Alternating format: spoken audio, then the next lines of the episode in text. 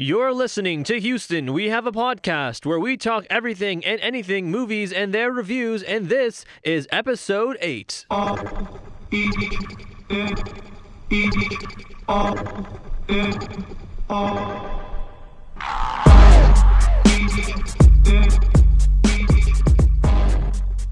Hey everybody, show here. Welcome to Houston. We have a podcast. If this is your first time listening, then thanks for coming. Houston We Have a Podcast is produced every two weeks for your enjoyment, and show notes can be found at houstonwehaveapodcast.libsyn, which is spelled L I B S Y N dot com.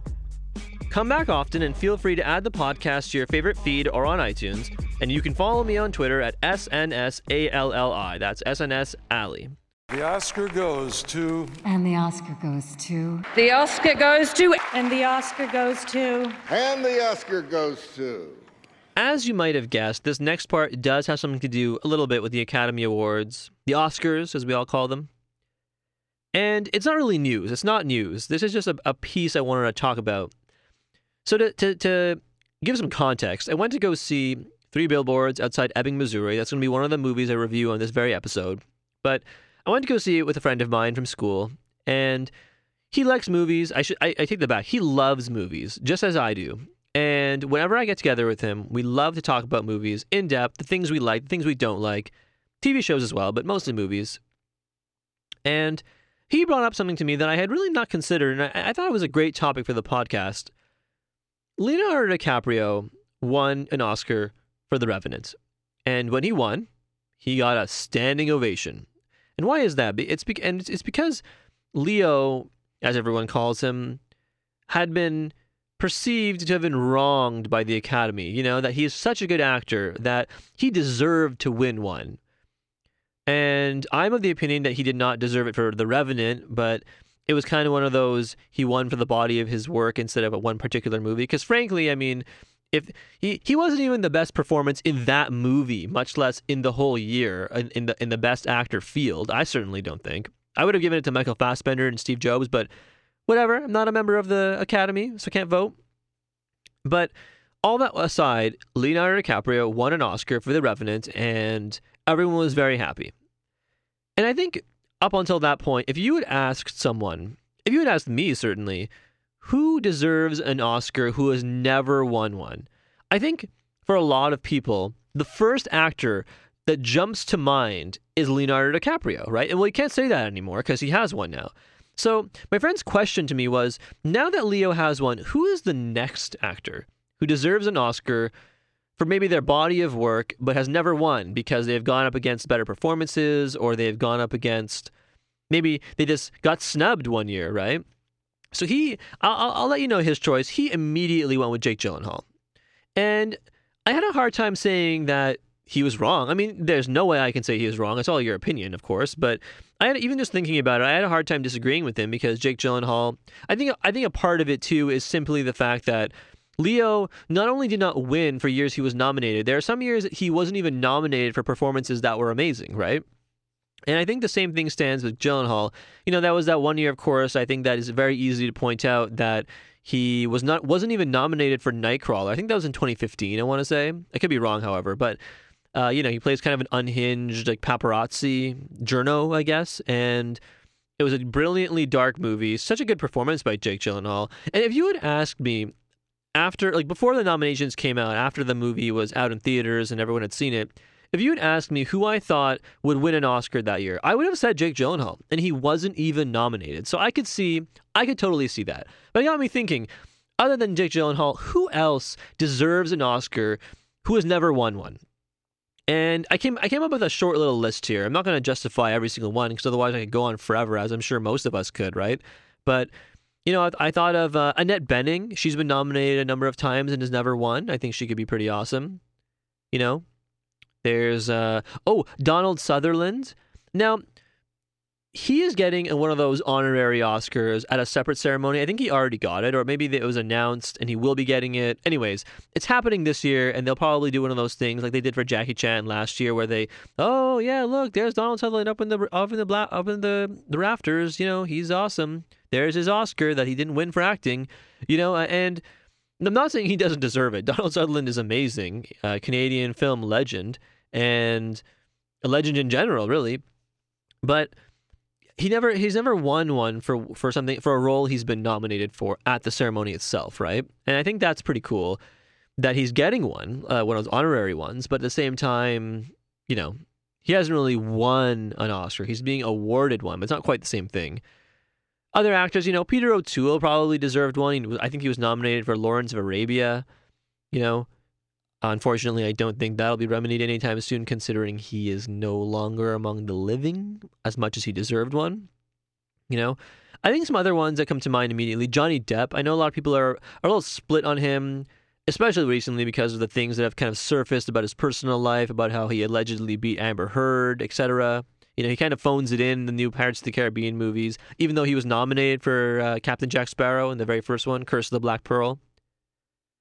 But, you know, he's given some pretty good performances. Black Mass was a pretty good recent performance. Ian McKellen is also someone who jumps to mind. I think he. Uh, I, I, struggle to think of a single movie which he would deserve for, which I think is probably why he has not won. But in terms of his body of work, he is someone I could see getting one of those honorary Oscars at some point in his lifetime, which probably is not that much longer, as, as much as I hate to say it, because he's he's just absolutely amazing in everything he does.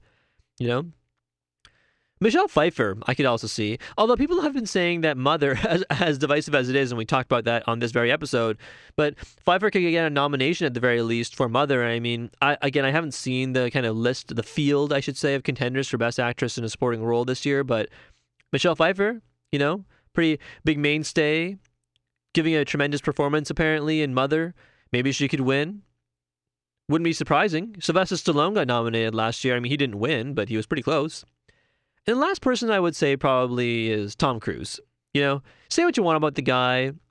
And maybe the Scientology thing will hold him back because the Academy does take those kind of things into, into consideration. Sometimes, sometimes they really don't. Tom Cruise is just the rare actor who I feel elevates every movie he's in. Not every actor does that. Even the great actors, not they don't do that for every movie. Whereas I would say movies like The Mummy, which we reviewed on the podcast, is which was terrible, was only not the worst movie I've ever seen because it had Tom Cruise in it and he was entertaining to watch. And as usual, he was running away from things and running towards things. But yeah, he he was great. He was maybe not great, but he was interesting in that movie to watch. He's entertaining, maybe is the right word. You know, he was he he made Oblivion from a pile of absolute garbage into something that I was at least remotely interested in finishing instead of just falling asleep at my computer desk. You know, it was on Netflix. Yeah, stuff like that. That's, but I mean that that is certainly not Oscar worthy on its own. That's for sure. I mean, I don't think he's done a, a movie like Rain Man or Jerry Maguire in some time. In terms of you know where he really gets to show off his acting chops, he's really he's just really entertaining. I mean, Harrison Ford might be another one, but at the same time, that, that's kind of it. You know, he's very entertaining, but he's not exactly all up in there in the Oscar nods bit. I would say. Anyways, I don't want to go too much on about this. I still want to get to the reviews, and we've already been talking for a while, so let's leave it at that. But think about it. Think about it and let me know because that's such an interesting topic in terms of who deserves an Oscar.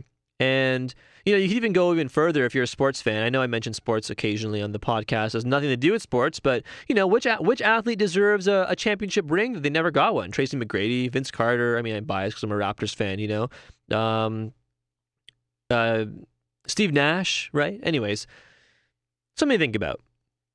Let me know. You want answers? I think I'm entitled. You want answers? I want the truth! You can't handle the truth! So I'm sitting at work with my coworkers, George and Tom. We're waiting for the night to be over, and I was flipping through the channels, and what comes on but A Few Good Men? One of my favorite movies, awesome, fantastic film. And if you don't like A Few Good Men, screw you because it's awesome and I love it and everyone should love it forever, always, all the time, forever. Okay, yes, maybe that's a bit of a strong take, but it got me thinking about movies in general. When it comes over on TV, if you're just surfing channels on a Saturday night, you have nothing else to do, or maybe you got home from work late and you're exhausted, but you don't want to go to bed just quite yet. You just want to veg out, whatever the situation might be. What is that one movie for you that you always will watch when it's on TV? Everyone has something, and I, I know it might take you a little while to think of it. For me, it's A Few Good Men. I'll be honest, it's A Few Good Men. That movie is awesome. I love watching it. It doesn't matter at what point in the movie it is, I will watch it and I'll enjoy it. And that's why I put in the You Can't Handle the Truth because it's an awesome movie and that's just one of the many good parts in it. But I was interested to hear some other takes. So I asked George and Tom and I asked some of my other coworkers, and this is what we came up with. These are some of the most popular ones I found, at least around my workplace, so amongst my friends, my parents, etc. My dad, for example, he really likes The Count of Monte Cristo with Jim Caviezel and Richard Harris. Came out in the 90s, I believe. And that movie's a lot of fun. Although I, I can't quite get behind that one. I mean, of course, no one's wrong, certainly. Everyone's just saying their favorite. But the reason I can't get behind that one, even though it is an awesome movie and also in my top favorite movies, is because that movie is so damn long. I think it's almost three hours. So if you start that movie, if, if you just happen across it on TV right near the beginning, you're in, you're going to be sitting there for uh, almost three hours. That's that's a lot of time, honestly. But you know what? Jim Caviezel's awesome in it. Richard Harris is awesome. Everyone is great. Guy Pearce, you know, it's a fantastic movie. A young Henry Cavill, you know, before pre, well pre Man of Steel, definitely. Before he was jacked as all hell, you know. But you know what? Count of Monte Cristo, really good one. George's pick was The Shawshank Redemption. Now that one I cannot argue with. The movie is so inspiring. You know, you always feel like so awesome after you finished watching it with the amazing tones of Morgan Freeman. No, that was I don't know why I, I did kind of a weird British accent there. He's not obviously British whatsoever, but The Shawshank Redemption, awesome movie. That's one of those ones I think I would actually sit through on TV. If I actually, if I had to skip A Few Good Men, A Few Good Men is definitely my pick. But if I had to go for a second one, it'd probably actually be A Knight's Tale with Heath Ledger, you know, Rufus Sewell.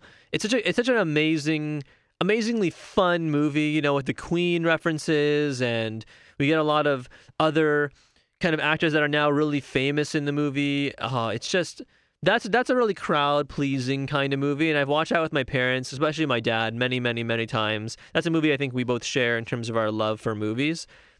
A Knight's Tale with Heath Ledger. You know, another one I would I would probably go with is Independence Day. That that was actually a pretty popular one that my coworkers came up with and, and kind of along the same lines because it was directed by Roland Emmerich as well. The Day After Tomorrow, Independence Day, The Day After Tomorrow, 2012, I think the other one was.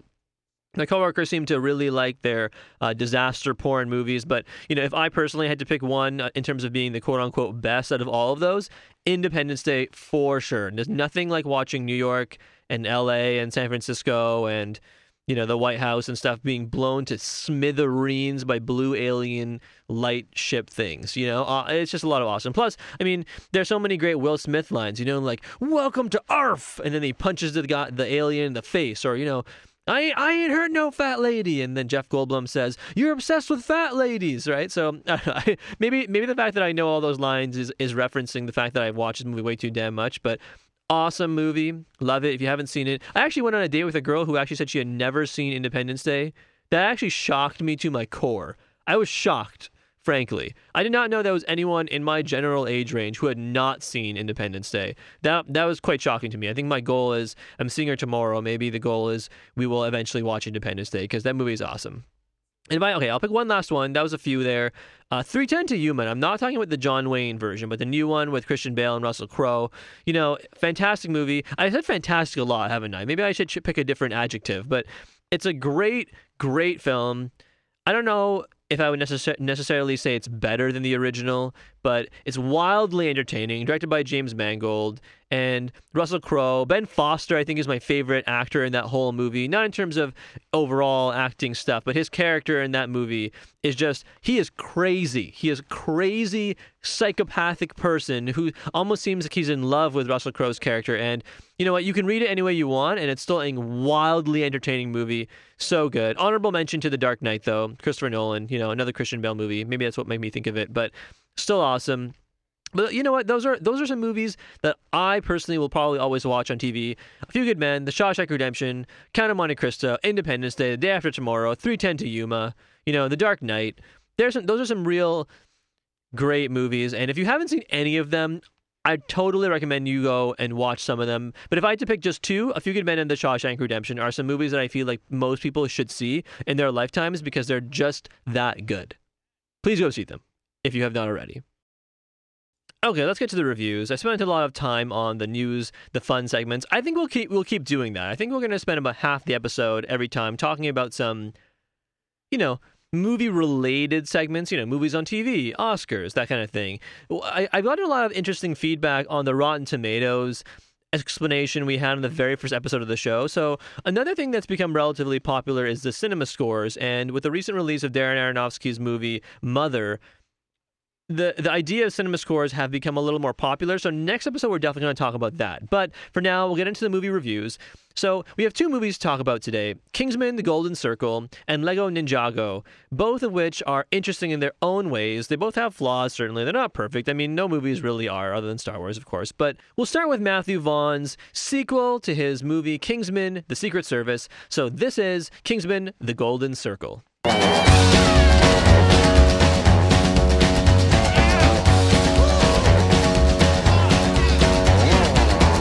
Pretty ladies around the world got a weird thing to show you, so tell all the boys and girls. Tell your brother, your sister, and your mommy too, cause they're about to go down, and you know just what to do. Come on, Bob. Wave your hands in the air like- As my friends will tell you, I'm not the world's biggest country fan. You know, Johnny Cash is pretty much as far as I go, but in terms of modern country, I'm not a huge fan of it. But when I heard this song in the movie, and this is this exact song is actually on the soundtrack for the film, it plays at one of the kind of climactic moments towards the end of the film. But I loved it. I absolutely loved it. I, I actually came down to this song or an Elton John song, and Elton John has a major role in this film, but it was it was down to those two things, and I went with this one because it was a little more meaningful. It sounded a little more upbeat. It was a little more fun, right? I, I thought it was a pretty fun thing. Not to say Elton John is not, but anyways, it was a it was a great choice of, of music for this movie. It follows up on the whole Freebird thing. We'll get a little more into that. I'm kind of all over the place to start, but the soundtrack is great. Kingsman: The Golden Circle stars Taron Egerton, Mark Strong, Colin Firth, Jeff Bridges, Halle Berry, Channing Tatum, Pedro Pascal, Julianne Moore. You know, pretty much an A-list cast. It's a pretty good cast, I think, and all of them are very entertaining in their own ways. They all have been in some really cool movies over the years.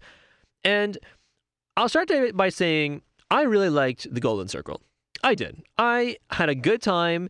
I went to the movies to be entertained, and I was. So by that mark, I consider it a successful trip to the theaters. I was had a good time with my friend and we both laughed about it. There were some really awesome moments in terms of action and adventure and quips and cool things that go down and that's what I I personally want from the Kingsman movies. But I've read and I've heard from other people, and even from my friend, that one of the largest criticisms of this movie is that bigger is not always better, which is fair. It's, it's a 100% valid criticism. The first one, The Secret Service, was definitely tighter. It was more focused. It had a better villain, probably. But I would say that, and, I, and I, will also say, with regards to the villain, it's kind of hard to top Samuel L. Jackson's Valentine. You know, he was a an interesting kind of subversion of your typical Bond villain, as this as this whole movie is really. It's a kind of a send up of the James Bond movie franchises, I guess, right? And a send up, a satire, a spoof, you know.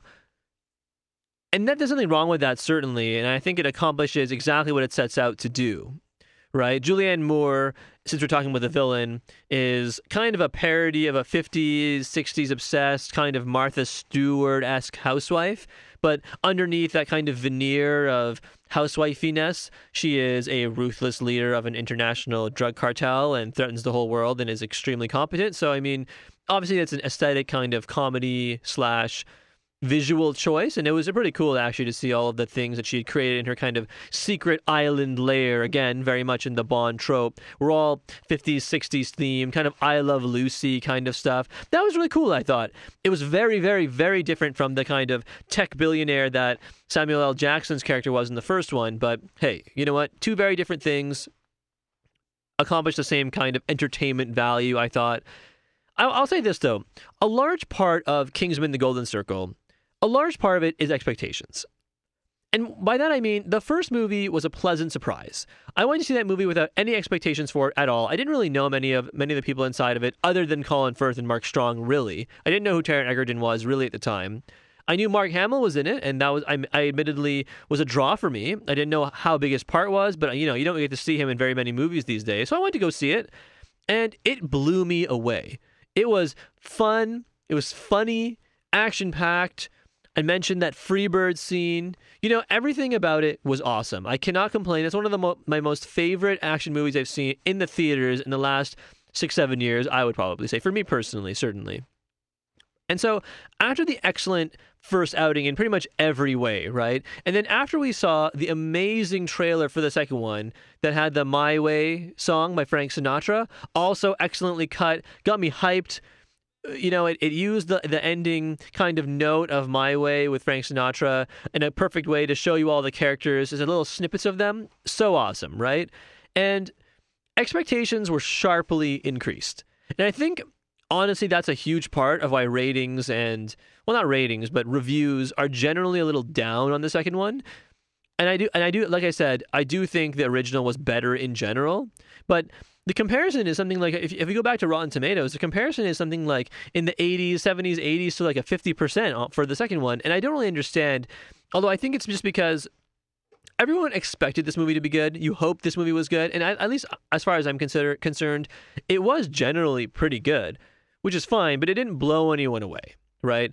There were more action sequences. There was more noise. There was more women taking their clothes off. There was more explosions and jokes and more suits and guns. There were more kind of tropes that they tried to subvert. Not all of them certainly were successful, but yeah, and and I admit there were some dumb decisions admittedly made in this movie, and I would think the chief one for me, the chief one, is the character Roxy. So if you don't remember, in the first movie, Roxy was essentially the one that won the Kingsman training. She became Lancelot at the end of the first movie, and Taron Egerton, Eggsy, our main character, did not. He kind of washed out of the training after he refused to kill the dog. As you learn, it's, you know, as a part of your training. But he did not become Lancelot, which was a slot being filled. And then the thing happens with Colin Firth. And at the end of the movie, both Taron Egerton and Roxy, they're both, you know, she is Lancelot. He is now Galahad, the former spot held by Colin Firth, right? And it, it makes it seem like Roxy is going to be a huge part of the movies going forward. That's what you expect. That's what it's set up to be. That's what's implied. So what happens, of course, in the first 15 minutes of Kingsman: The Golden Circle? Roxy is killed off, and honestly, that really rubbed me the wrong way. I will admit, not just because Roxy was really attractive, certainly, absolutely not the only reason. She was a really cool character. She overcomes fears in the first one. She was a fully realized character that they just throw away. They throw away her, her character for no reason. And in addition to that, you kind of think in the first movie that she was going to be kind of his love interest. They they turn that on its head, and Taron Egerton ends up staying with the princess he rescues at the end of the movie. And doesn't end up hooking up with Roxy. So Roxy becomes his kind of best friend, and she helps him out, and he helps her out, and so on and so forth. But and then she just dies in the first 15 minutes of this movie. I, and I don't think that's a spoiler because all of her scenes in the movie are in the trailer. All of them are in the trailer. And then that's it. Boom, over. She's done. Now, I will say this in a movie that explains away someone being shot in the face at point blank range, and of course, Colin Firth was in all the trailers for the second one, so that's obviously not a spoiler. But in a movie that does that, they could very easily bring her back. They can explain if they can explain that away is what I'm saying. They can explain anything away, right? So they could bring her her back if they really want to. And there obviously is going to be a sequel based on this how this one ended. Though I hope they just don't bring her back as a villain. I think that'd be that'd be cheap. That'd be dumb. I don't think so. I have a theory of how that how, how they'll bring her back. I don't want to say it here because I feel like that'll be a little spoilery. But suffice to say that they could bring her back in kind of an Oracle and Batman type of way, right? But anyways, that's a speculation. Who knows? She might very well just be straight up dead and they won't bring her back at all. Who knows, right? I'll say this: the music in the film is fantastic. I mentioned that already. A lot of Elton John hits like Saturday, uh, Saturday is all right, or whatever that whatever that song is called. A lot of Elton John stuff. Elton, Sir Elton himself is in this movie for a surprisingly large amount, though. There's one particular sequence towards the end of the movie where he does this kind of flying kick across the stage and winks at the audience through the fourth wall. I could have done without that, although maybe I'm in the minority there because some of the audience members really like that. I don't know. I just thought that that was, I think, an example of bigger is not always better, right? Because they had some celebrities in the first movie. They made reference to like Obama. They had all these other, you know, people in the movie and nothing wrong with that at all but i definitely kind of thought that was a little much and i can i think that's kind of emblematic of the biggest problems of the movie is that they just thought everything was better everything was more bigger etc and it's not necessarily the case but you know what that's definitely a bit of a nitpick there were some good callbacks to the first movie. I don't know if you guys remember, but the manners maketh man scene that kind of introduces us to Colin Firth, where he just kicks ass. They kind of redo that scene, but with Pedro Pascal, who is just phenomenal. He is just phenomenal in that role in this movie as Agent Whiskey. You know, because we basically from the trailers we get to see the American cousins of the Kingsmen, the statesmen, and whereas all the Kingsmen have kind of the Knights of the Round Table names to them, the statesmen all have uh, alcohols, there's whiskey, tequila, etc. Right? And Agent Whiskey, Pedro Pascal, pretty cool, honestly. He he he was really fun. He has a whip, you know, a lasso. They do some really interesting things with him, and he might honestly be the real standout of the movie. Colin Firth does the Colin Firth stuff. Taron Egerton, Mark Strong, they all do their thing, but he was my favorite character personally. If I had to pick just one, I will say though, the first movie had that incredible Freebird scene. I keep coming back to it, right? And everyone knows what you're talking about when you talk when you mention the Freebird scene in, in the church, right? And they definitely wanted to outdo themselves. You'll know when you see it, and I don't want to spoil it. And it's accompanied by that Elton John song, "Saturday Night's All Right." And it, it is just a blast to watch. It is so much fun to watch because they really they just go all out and i think that one scene is one of the few moments in the film where you where you kind of think to yourself okay they go bigger they go badder doesn't necessarily mean it's better but in those in that moment i didn't think about that at all all i was thinking about was how much fun this is how much ass these guys are kicking and it comes on the heels of a relatively sad moment. We say we say some goodbyes to some some uh, original characters that had been in the first one, and I'm not going to spoil who certainly, but it was. I admit I was a little I was a little melancholy, and then they just followed up with this kick-ass action sequence. And I'll say this: the last 20, 30 minutes of the movie, the whole climax of that film is just amazing to watch. The gadgets, the goodbyes to these certain characters, the fights, the music, it all works in sync, and it makes it just a real treat to take in. The rest of the movie is certainly really fun too, and it starts off with a massive car chase in the first probably 30 seconds of the movie, and it does not let up from there. But those last bits, to me, are by far and away the best parts of the movie. And of course, it's a climax, so you, you kind of assume they're saving the best for last, but still, awesome. And just some of the other auxiliary characters. Channing Tatum, they advertise, Jeff Bridges, but they're both probably in the movie for about 15 minutes. They set up Tatum to have a much larger role in the third, and Halle Berry as well. But Halle Berry was in the movie more than Channing Tatum and Jeff Bridges combined, probably. And she's really great in it. She's probably going to be in the next one as well. You know, given like I mentioned, given the departures of certain characters, they could totally bring Ro- Roxy back and have it make sense. But I've learned not to expect too much from studios when it comes to decisions about characters that are either female or people of color or both. Unfortunately, however, having said that, not to politicize this review a little too much, but having said that, the Kingsman movies are so so fun, they're so raucously entertaining at the theaters that it's easy to overlook those flaws, even if they are a bit glaring. But if I had to sum up this whole review into kind of one concise sentence, it would just simply be to overlook the flaws of them trying to do too much and trying to make it too much of a good thing, I guess, for lack of a better term, it's easy to overlook that because the highs are so high, even if the lows are a little low, you know. But it's it's still stupidly entertaining. And if you're going to the movies to watch a send up of a Bond movie, if you're going to just have a good time, Kingsman: The Golden Circle is for you. If you're an action movie fan, if you're a spy movie fan, if you're a fan of any of those kind of genres, you should watch this movie because it's just a good time. You know, I'm not looking to dissect something like three billboards like we did in the last movie. This movie is just a lot of fun, and if you like having fun at the movies, you should go see Kingsman: The Golden Circle.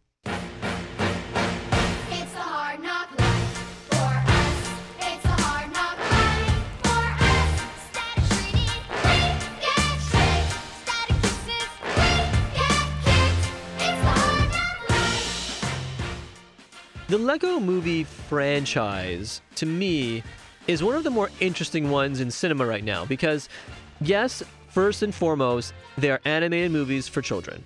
There's no getting around that. That is what they are. So it's hard to really criticize it too much because at the end of the day, it does what it sets out to do, entertains children. There were a lot of kids in the theater when I went to go see it, and they all had a great time. So if I could end the movie review right now, I would say that this movie did exactly what it set out to do. It entertains children, it has some gags for adults, and that's it. That's exactly what they set out to do. Now, of course, it wouldn't be much of a review if I just ended it there. It's only been about 30 seconds. But I'll say this I can't mention this movie without talking about the other two movies in the franchise the Lego movie and the Lego Batman movie. Now, they're very interesting because they, they have their own ideas, their own kind of motifs, morals, for lack of a better term, behind them, and things that you should be taking away from it as a child and as an adult. And I think that's what made the first two so very popular. Was not they weren't just funny, they weren't just operating on gags that made you laugh because you as a child play with Lego, and maybe your own child or your own cousins or nephews or what have you, they play with Lego now. Lego is pretty timeless, I think, right? And I think that's kind of the message behind the Lego movie and the Lego Batman movie. But there was something a little missing from Lego Ninjago. It was it was kind of weird, you know. But we'll we'll get, we'll get to that in a little bit. Lego Ninjago stars Dave Franco, Justin Theroux, Olivia Munn, Jackie Chan, Kumail Nanjiani, you know, Fred Armisen. There are a lot of really famous actors, as there usually are in voice animated children movies. You know, started by Aladdin with Robin Williams, of course, as we mentioned before, but these are the actors that kind of make up the cast of Lego Ninjago. So, to explain the music choice for, for a little bit, you might be wondering why I picked a song from Annie. Hard Knock Life is actually in this movie. It's kind of weird. The music idea comes from Jackie Chan's character, who plays the flute a lot of the time. And one of the songs, I think the very first song he plays on his flute, is an instrumental version of Hard Knock Life. And I'm kind of listening to it, and I kind of thought to myself, oh, that's kind of fun. And then, in case you didn't get it, they ram it down your throat by actually playing the actual song from Annie right afterwards, which kind of ruined it a little bit. But then again, like I mentioned, it's a, it's a movie for kids. Maybe they won't get it.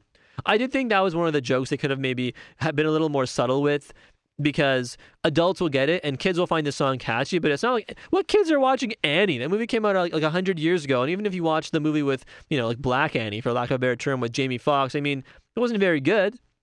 Anyways, I digress.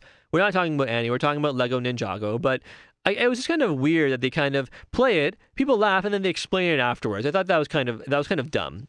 Anyways, this movie is kind of getting panned because they definitely catered to the lowest common denominator with this one, as opposed to the Lego movie and the Lego Batman movie. Not that those other two are the pinnacles of modern cinema, certainly not. But they worked because they had specific morals behind them, as I mentioned, right? The, mo- the first one, the idea behind it was all about being the best version of yourself. Being that person of yourself is what makes you you. And around that idea, they worked in a lot of jokes that worked for both adults and for little kids, right? The Batman version worked because they did that as well, but it was also chock full of references to every version of Batman from Adam West all the way to Batman Beyond. And if you were a kid, an adult, a Batman fan, a Lego fan, you were going to enjoy that movie, you know? And, you know, it, it, it has one of my favorite lines in any of the animated movies I've seen in recent memory. Here, I'm going to play it just really quickly for you right now. My name's Richard Grayson, but all the kids at the orphanage call me Dick. Well, children can be cruel. I still think that line is one of the funniest things in the whole movie because they really portray Bruce and Batman as a kind of borderline narcissistic psychopath almost. You know, he's just he, he's kind of crazy in this movie. And I guess, I mean, of course, I'm a self professed Batman fan, as a lot of people in my age group are, and they make reference to the animated series, like I mentioned, Batman Beyond, you know, all sorts of things. And it was really cool. But in the Lego Ninjago movie, they added a lot of dumb visual effects. They take the real world idea and they cross it with the animation, and that they just go to the next level. You know, they really embrace the idea of memes and they amp it up. You know, like they have a lot of weird like monkey sound effects mixed with like martial art things and all this kind of dumb crap. You know, and, they, and then they make up a whole bunch of weird fake martial art movies to like old Chinese and Japanese and Korean martial arts movies, and they just kind of dub over them with some silly titles, like the one where the guy punches another guy really hard in the face and then he gets karate chopped. Like it was just really dumb. I thought it was really silly, but you know what? Again, I feel bad for saying that because the kids sitting behind me, they loved it. They thought it was hilarious. They were laughing, they were crying with laughter, I should say, not like being sad, but they were they were just loving it. So, you know, it clearly worked. Know your audience, I guess, you know, and the people who made this movie clearly did. But I was kind of annoyed because it almost seemed like they took a lot of the, and I don't want to call the other movies sophisticated, but they took a lot of the other ad- adult jokes out and just replaced them with this this dumb crap. You know, and th- I think that's what kind of upset me a little bit, or at least annoyed me. Maybe I shouldn't say upset because at the end of the day, I kind of walked out of the theater and thought to myself, "Oh, okay, well, I guess I saw that on a cheap day, so can't be too mad, I guess. So that's the worst I can say about this movie is that it was forgettable, but I don't know. I was a little annoyed at the end of the day because they just seemed to kind of phone it in. And I'll say this about that, about the idea of phoning it in, I should say. A lot of the voice actors, I think, did phone it in. And I don't blame them. It's a children's movie. Maybe it's harder to give a performance when you're just kind of voicing these little toys, I suppose. But then again, you know, I've heard a lot of Disney movies and people didn't phone it in. I don't know. I don't want to compare it to Disney movies because they're obviously better. But if I had to pick a standout from the voice cast, it would be Justin Theroux as the film's villain, Garmadon, who is also the main character, Lloyd's, his father. And he's often incredibly, incredibly funny. I've never really watched or heard Justin Theroux in a lot of things. I'm pretty sure the only thing I really know about him is that he's, I think he's married to Jennifer Aniston, and that he's in that show, The Leftovers, which apparently is kind of similar to Lost, which I love. So, yeah, I, I, but you know, I don't really know a lot about Justin Theroux. I don't even know how he became famous. Like, I, I, I always thought he was famous for being married to Jennifer Aniston, if that even is the case. But regardless, he is so funny in this movie. And it, it, it does help that he is given the best lines to chew on. You know, he talks about one of the things he's so desperately searching for in life is right here in front of him in the city of Ninjago all along. And Lloyd, who is voiced by Dave Franco, is is saying, "Oh my gosh, you know what? You left me when I was a child. Like, it, what go on what are you looking for? And then justin theroux says oh man you know when i was in college there was this guy who made the best chinese food he's ever had and where is he? I haven't seen him in years. It's it just those kind of gags you kind of uh, you, you, you get set up for one thing and they go with another wing. And it's not exactly uncommon. They do that in comedy stuff all the time but I, I don't know. He was clearly the standout for me in a movie where all the other characters are ex- immensely forgettable, I think. And I dare say that Lloyd and Garmadon are essentially Luke Skywalker and Darth Vader, and they even kind of have uh, "Join me and together we will rule the galaxy as father and son" moment towards the end, which of course Lloyd refuses. But it was kind of funny that they made that kind of Star Wars connection, which of course I had to point out as a Star Wars fan. But okay, I've bagged on this movie a lot, and I think it deserves it. Not going to take it back, but they did do a few things that I really liked. And here's the first one, and it's it's a really silly thing to like, but they, they did something that I really liked, and it's as a self-professed cat dad. You know, I have a cat and I love him, and he's the best thing ever, and my cat's better than all the cats that exist, of course. But we find out that there is an ultimate weapon. So Lloyd and the rest of the Ninjago crew go and steal the ultimate weapon and against Jackie Chan, the master, against his wishes. And Lloyd uses it to defeat Garmadon, his father, at the kind of towards the beginning of the movie. And similar to the super glue that we see in the Lego movie, the ultimate weapon, quote unquote, is a laser pointer. And of course, it doesn't actually do anything. Um, but of course, since I mentioned cats, and because this entire movie is really a tale being told by the real life Jackie Chan to a young boy in this quote unquote real world. You know, we actually see real actors, not animated. And the movie is kind of bookended by this young boy who playing with his Lego gets beat up by a young by his his classmates, I guess, and he kind of takes refuge in the shop.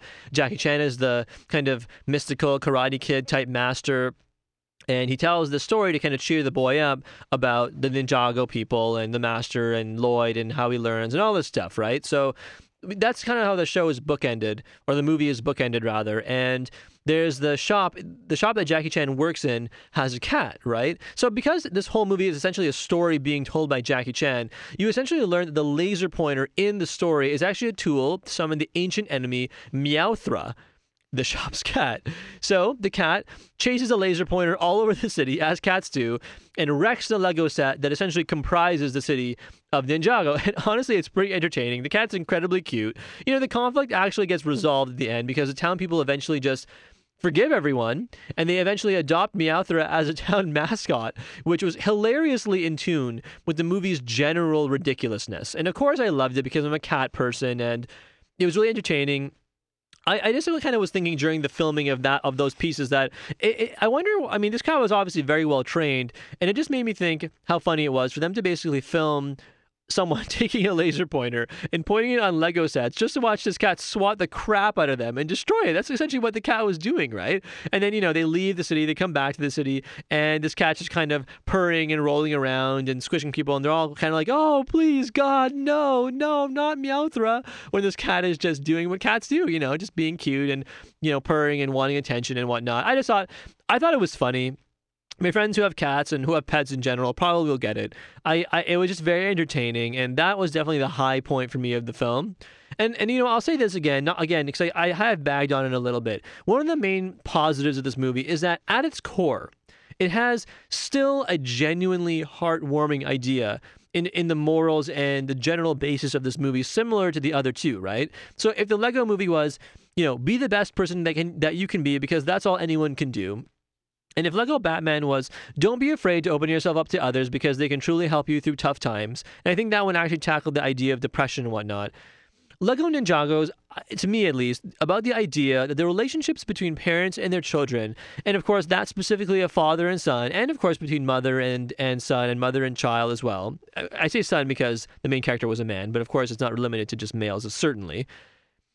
But those relationships between, between parents and their children, or the lack of relationships, are something that shapes you and helps mold you as a person in life, for better or for worse, right? So if, if your parents were absentee, if you didn't have parents, if you're an orphan, if you grew up somewhere else, if you had guardians, or if you did have a very loving relationship with your parents, or if they were, or if they were there and they were not loving and they were abusive, whatever your relationship between your parents, people that birthed you, and you, right?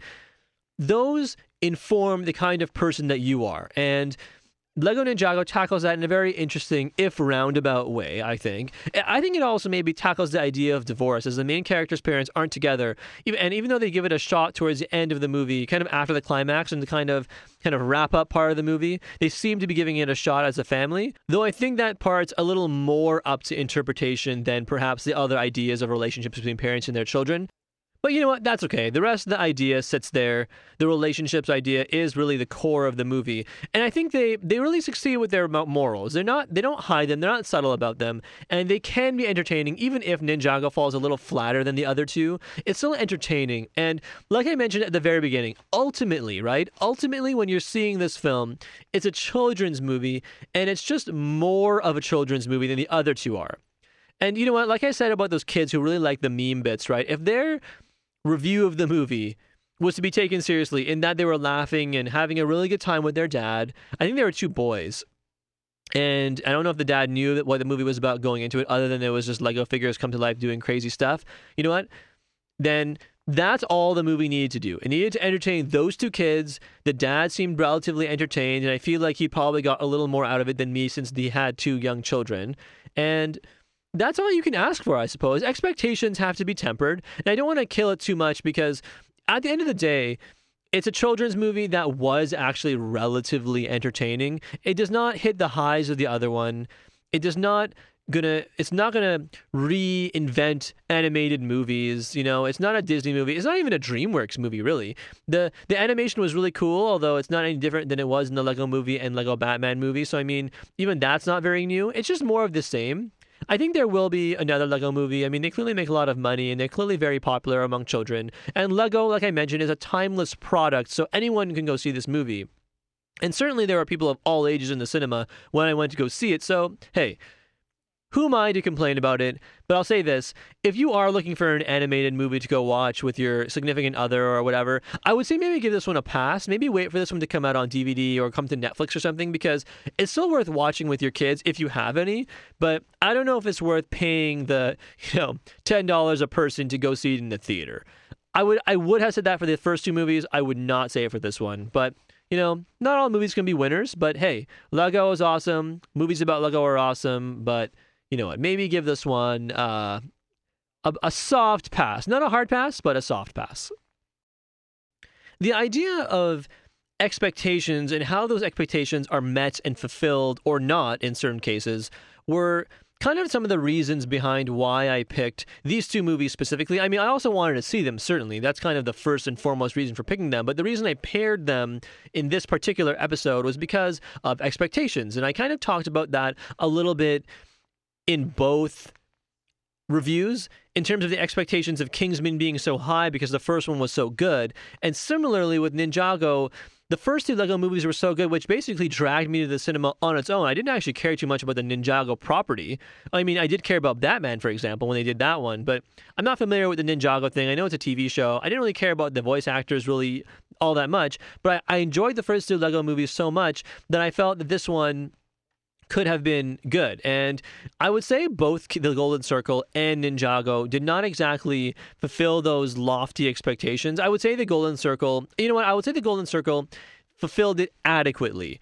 It it met it at like 80%, whereas Ninjago very much failed my expectations, right? So, you know what? That's, those are the dangers of seeing movies. At the end of the day, I still was entertained. There were laughs to be had in both movies. I'm probably going to go see Kingsman: The Golden Circle again. My brother and sister really want to go see it, and they haven't. They have not gotten a chance to do so yet. So I think I'll go see it with them because I like going to see movies more than once in the theaters. It's not exactly, you know, it, you know, I don't spend a lot of money on coffee or on booze or on anything else. So my kind of vice, for lack of a better term, is going to the theater. So, hey, there are worse things to do, as my parents would say.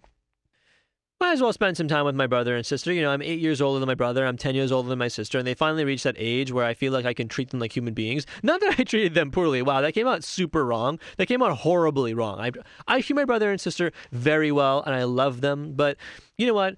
I'm just, I'm just that much older than them. So only until recently did they kind of start showing interest that I could, you know, cultivate with them and that I could spend time with them and talk about them with, you know, books and movies and music and ga- video games and, you know, that kind of thing, pop culture and stuff. My brother really likes Game of Thrones, for example. My sister really likes movies, for example, right? So, hey, just wanted to, you know, qualify what I said with a little bit of a statement there. I don't want people to think I'm a horrible older brother. I love them very much. But, anyways, movies to look forward to Blade Runner 2049. Going to see it with a friend of mine who I haven't hung out with quite some time. And she and I had actually gone to see Blade Runner together. I'd already seen it, but she had never seen it. So it came to Toronto and it played at the TIFF Bell Lightbox.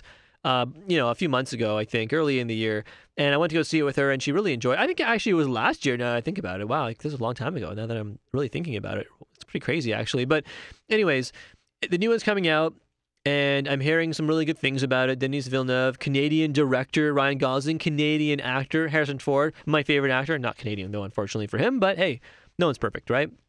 And, you know, there's some other movies coming out. I might go see Mother. I'm undecided as to what the second movie will do will be. I'm like I said, maybe Mother because it's very divisive and I also want to talk about the, the cinema score ratings and, you know, what makes Mother so divisive. Apparently it's an allegory for the Bible and for, you know, Mother Nature and all this kind of thing. So hey, we'll see what I decide on. It might not be Mother. It might very well be something else.